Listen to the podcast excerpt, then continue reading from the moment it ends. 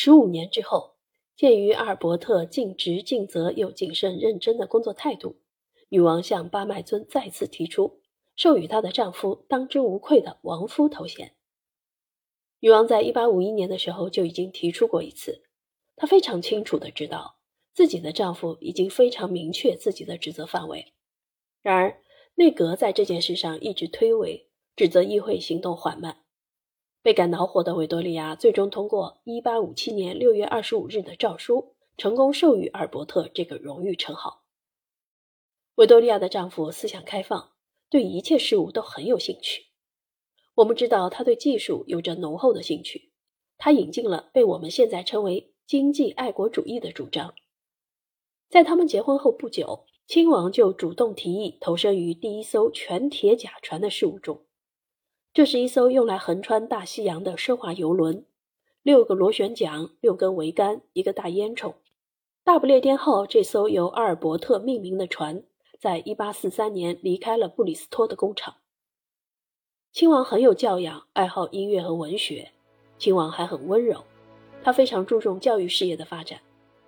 他致力于发展流行文化，通过建造和改建博物馆、展览馆和图书馆来培养有学识的人才。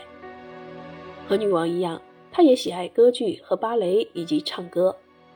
作曲家菲利克斯·门德尔松回忆起在白金汉宫的一个晚上，维多利亚和阿尔伯特表演了二重唱。两人站在钢琴边，接着响起了音乐，乐谱掉到地上，散落开来，被女王捡了起来。从1847年起，阿尔伯特就在废除奴隶制度的会议上发表讲话。他曾经担任剑桥大学的训导主任，在那里，他要求改变注册手续，并参与众多基金会的创立。讽刺杂志《拳击》给他起了一个“铺路工王子”的绰号。但不得不提的是，不管他的成功是来自于折中主义的中心思想和顽强的意志，或者是靠女王而成功，阿尔伯特一直被报纸质疑、讥笑和讽刺。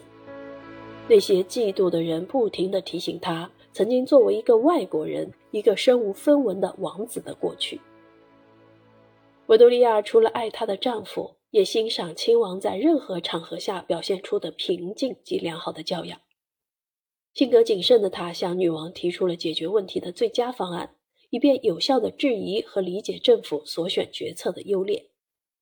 凭借自身的智慧，虽然未担任一官半职，但亲王一点一点地滑向了君主立宪制的核心，并通过对王室事务的了解，强化了君主立宪制。我们可以说，他在家庭生活和公共政治生活中，特别是当女王接待首相的时候，完美地扮演着不同的角色。完全符合这个可以追溯到十七世纪中旬的词汇“王夫”。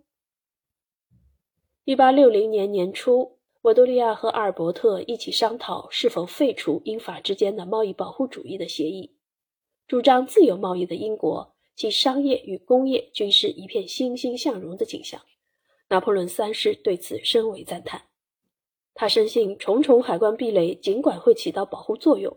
但也将会是禁锢创新的一个可怕的枷锁。然而，维多利亚的王国一直在不停创新。为了弥补经济的落后，法兰西帝国紧随大不列颠王国追赶在欧洲现代化的大道上。令人惊讶的是，两个国家好像开始互相理解，尽管也有着激烈的竞争。例如，法国人英勇地修建了苏伊士运河，这是巴麦尊勋爵的噩梦。